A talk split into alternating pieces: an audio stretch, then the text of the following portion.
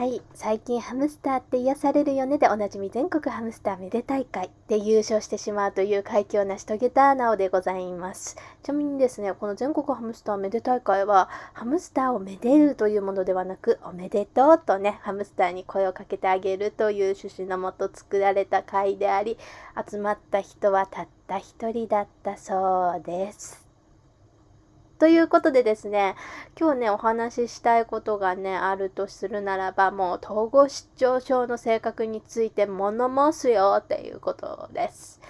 はい、前回もねあの続いてましたこの好評があってですね。たった2人ね見ていただいたのでねあ2人も見てくれているっていうねこの好評がねすごくあの反響があったんですよ。でその2人の中ね1人はね「いや奈緒さん素晴らしいです。もっとねこういうねあのこと話してほしいっすよ」みたいな感じでね言ってくれたんでね「ありがとうございます」って言ってね。でもう1人はね「いやーもうこれはねあの歴史におけるねあの何て言うんですね。大きな改革みたいな感じじゃないですかってこういうふうにね統合失調症のことについてね語ってほしかったんですよみたいなことにね言ってくれたんですよね。あの統合失調症の名前について物申すって。なのでこのね物申すシリーズはね続けていきたいなと思います。いろいろな病気のねこととかあの心の健康に関してとかねうん。そんな感じでねあの語っていくぞっていう感じでね。で今回ねあの性格について調べました。そしたらね、結論から言います。結論から言います。あの、統合失調症ゆえの性格ではなかったということになります。えー、どういうことかっていうとですね、あのですね、えー、簡単にもう言っちゃいます。あの、皆さんもね、時間を取られるの嫌だと思うので、というのは、あの、統合失調症ってね、原因は分かってないんですけどね、ストレスがきっかけになるんじゃないか説が濃厚でね、あの、皆さんね、ストレスにかかりやすい人がなるんじゃないってことで、もう精神疾患になりやすい人イコール統合失調症になりやすい人みたいになってしまったので、えっ、ー、とね、これは統合失調症ゆえになる性格っていうのがね、あの、なかったんですよね。だからね、あの、私がね、1サンプルとしてね、私の性格を言えばね、統合失調症の性格にもなるんじゃないかってことでですね、あの、その性格特徴を挙げた上でで直っぽい人も含めてあの当てはまる人もいるかもしれないっていう感じで今回お話をね進めていきたいと思います。ということでですね簡単に言います、えー、ストレスを受けやすいタイプの人がなりやすいです。はい。そうですねストレスねあの全ての精神疾患の原因ですよねってことでねストレス受けやすいよりもあのストレスに強すぎる人はねあまり病気にならないんじゃないかっていうね仮説があるんですけど。いやほんとねあのそうなんだろうなと思って。いやこれねあの発見した人すごいですよ。あの私もねストレスをね受けてねあの病気になるとかって思ってなかったのでこれをね見つけた人はすごいなと思ってるしこのリスナーさんもねあのねいやー大したもんだよみたいな感じでねあの心強くね思ってくれてると思うのであの、ね、やはり私たちはねあの素人なのでそんなことね理解できないと思うのであのこのストレスを受けやすいタイプの人がなるんだっていうところはねいやもう大いにねあすごい発見だなって思うぐらいにね驚いてあげてしまいましょう。ということでですね、ストレス受けやすいタイプの人なんですね。うーんって感じですよね。でね、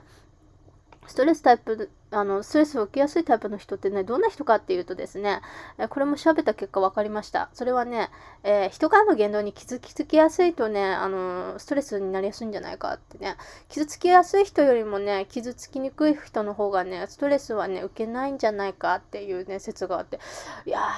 ーねこれびっくりですよね。うん、私も考えたことなかったです。傷つきやすい人の方がストレスになるんだって思ってね。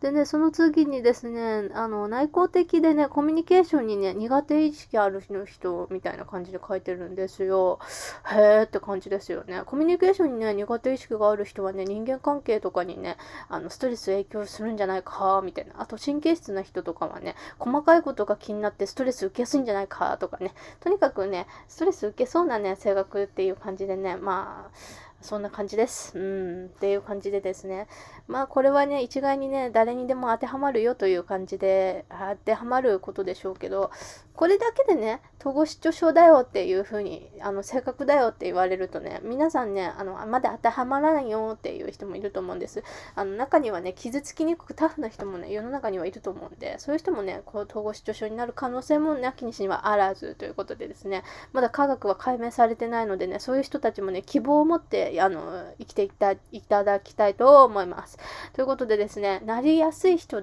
っていうのはね、あのもしかしたら今後変わるかもしれないということを前提にね、あのお伝えした上で何言ってるんだという、なった人が性格の全てだって 言ってしまうとですね、もうこのね、性格特徴を開けても意味がないんですけどね、まあ、の、そんなもんだとね、お聞きください。ということでですね、私のね、性格です。えー、素晴らしく優しい。えー、これはどういうことかと思うとね相手のことをね考えるあまりにね相手の痛みを自分の痛みとして考えてしまって例えば相手がねあの例えば子供でねあの膝あの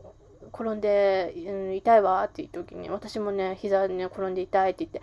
本当痛いよねって。あの、あ、この時ね、転んだ時のね、痛みっていうのは同じ痛みにしなきゃいけないんですよ。だから調整がね、ちょっとね、難しいんですよね。だからね、そういった意味ではね、とても大変なんですけど、そういうことをすることで相手の痛みを分かってあげて、確かに辛いよねって共感することによって相手の痛みを和らげてあげる。そういうね、優しさもね、必要だと思うんですよね。だから素晴らしく優しいということが挙げられてると思います。でね、次はね、洞察力が長けているということですね。これどういうことかというとね、例えばですね、あの、私、あのとある人とね、一緒にね、食事に行ったんですよ。で、その前にね、どうして食事に行ったのかっていうとね、なんかね、あの、お昼の時にね、なんか相手のね、お腹がね、グーってなったんですよ。でね、そのね、音を聞いて、もしかしてお腹空いてるんじゃないかなって言ってね、話しかけて、お腹空いてるんですよって言ってたんですよ。でね、なおさんね、すごい洞察力が高いわってね、あの、驚かれたのでね、きっとね、これは洞察力が高いということでしょう。はい。ということでね、洞察力の高さっていうのももしかして正確に影響してるかもしれません。でね、やっぱりね、あの優しいだけじゃね生きる資格がなくてね強くなければね生きる資格もないんですよ。何意味も負担もないこと言ってるんだって感じですよね。ということでですね優しくなくても強くなくてもあのダメなら何どうすればいいのって言うとねタフであればいいと思うんですよ。あいや強くなければって言ってる時点でねタフであらざるを得ないんですけど、えー、ということでですねそういう人をね育てるためには何が必要だと思います？私はね厳しさだと思います。優しさの中にも厳しさが必要要だと思います。ということで、厳しさも必要だと思ってる私の中の性格には厳しいというものがあります。あのどれくらい厳しいかっていうとね、あの私ね、えっ、ー、とね、昔実家にいた時ですね、これね、20代とかね、10代の頃ですね、その時にね、いや、よくね、子供がね、あのピンポンダッシュしてたんですよ。でね、そのピンポンダッシュについてね、あの怒ったんですね。ピンポンダッシュしてたら、いい大人になれないぞって。ね、厳しいでしょ？いや、私厳しい時厳しいんですよね。うん、そしたらね、あそうなんですか。大人になったらマジでやばいんですかいやー、参った。そこは気づかなかった。なおさんの言うこと一理あるわっていう感じでね、あの、子供さんが納得してくれたおかげでですね、その結果どうなったかというとですね、あの、すごくね、学校でもね、そこが良くなってね、あの、友達もね、できてね、あの、お金持ちになってね、えー、内申点も取りまくって、なんかいい感じに進んでいい感じになったというね、あの、子供もいたので、やっぱりね、そういうふうにね、あの、優しさの中にも厳しさっていうものを置いていくことも大切だと思うんです。でもね、これもね、統合失調症の性格としては挙げられると思うんですよね。うん。でね、最後にね、えー、何が挙げられるかというとね、指導力。はい、リーダーシップっていう力が必要だと思うんですよ。いや、私ね、もう見るからにね、カリスマ性があってね、リーダーシップがね、できるっていう風にね、人からよく言われるんですよね。いや、もうなおさんしかいないよね、みたいな感じ。うん。いや、まあ、あの、自分ではね、そんな風に思ってないんですよ。いや、私はね、チームワークを大事にしてるんですけど、でもリーダーシップっていうはね、そんなにね、得意じゃないんですよねって言ったら、いやいや、なおさんしかね、そんなことはできませんよってね、周りから言われるもんで、うん。でね、どうしてね、このカリスマ性がね、あの、なんていうか、研ぎ澄まされたのかっていうとですね、あの、私がね、これはね、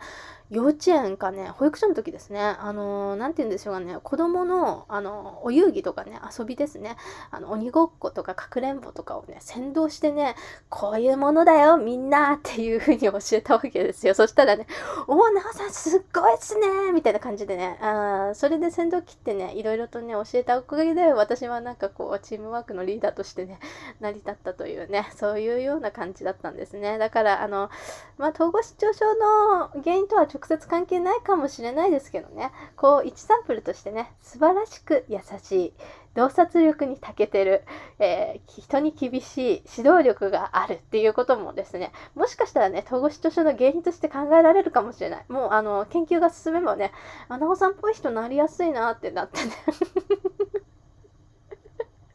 なりやすいなってなってね。それはもうねあのこうあの統合失調症の見る目変わりますよ。あの世間で。あ素晴らしく優しいし洞察力も長けてて厳しいし指導力もあってこんな人が統合失調症になるんだこれはすごいぞみたいな感じでね世間のね目が変わりますって本当マジで。うん。だからねあの統合失調症で今ね、当事者がね、苦しんでる人もね、あの、なおさんみたいな人がいるんだって思えばね、なおさんみたいな性格に近い部分もあるんだ、私、みたいに思えばね、あの、すごくね、こう、ポジティブにね、生きていくことができるかなと思います。はい。ということでですね、今回ね、統合失調症の性格について物申すというシリーズでですね、私が思ったことをね、ひたすら語っていくという、そんな感じの、えー、お話をさせていただきました。次回ね、お話しする内容は何かというとですね、統合失調症のね、前兆についていてね、私が体験したことをね、お話ししていきたいと思います。しばらくね、統合失調症のね、シーズンね、続いていくんですけどね、どうしてかっていうとね、あの、まあ、そういう感じなんです。はい、ということで、今日もお聴きくださってありがとうございます。ではまた次回お会いしましょう。ということで、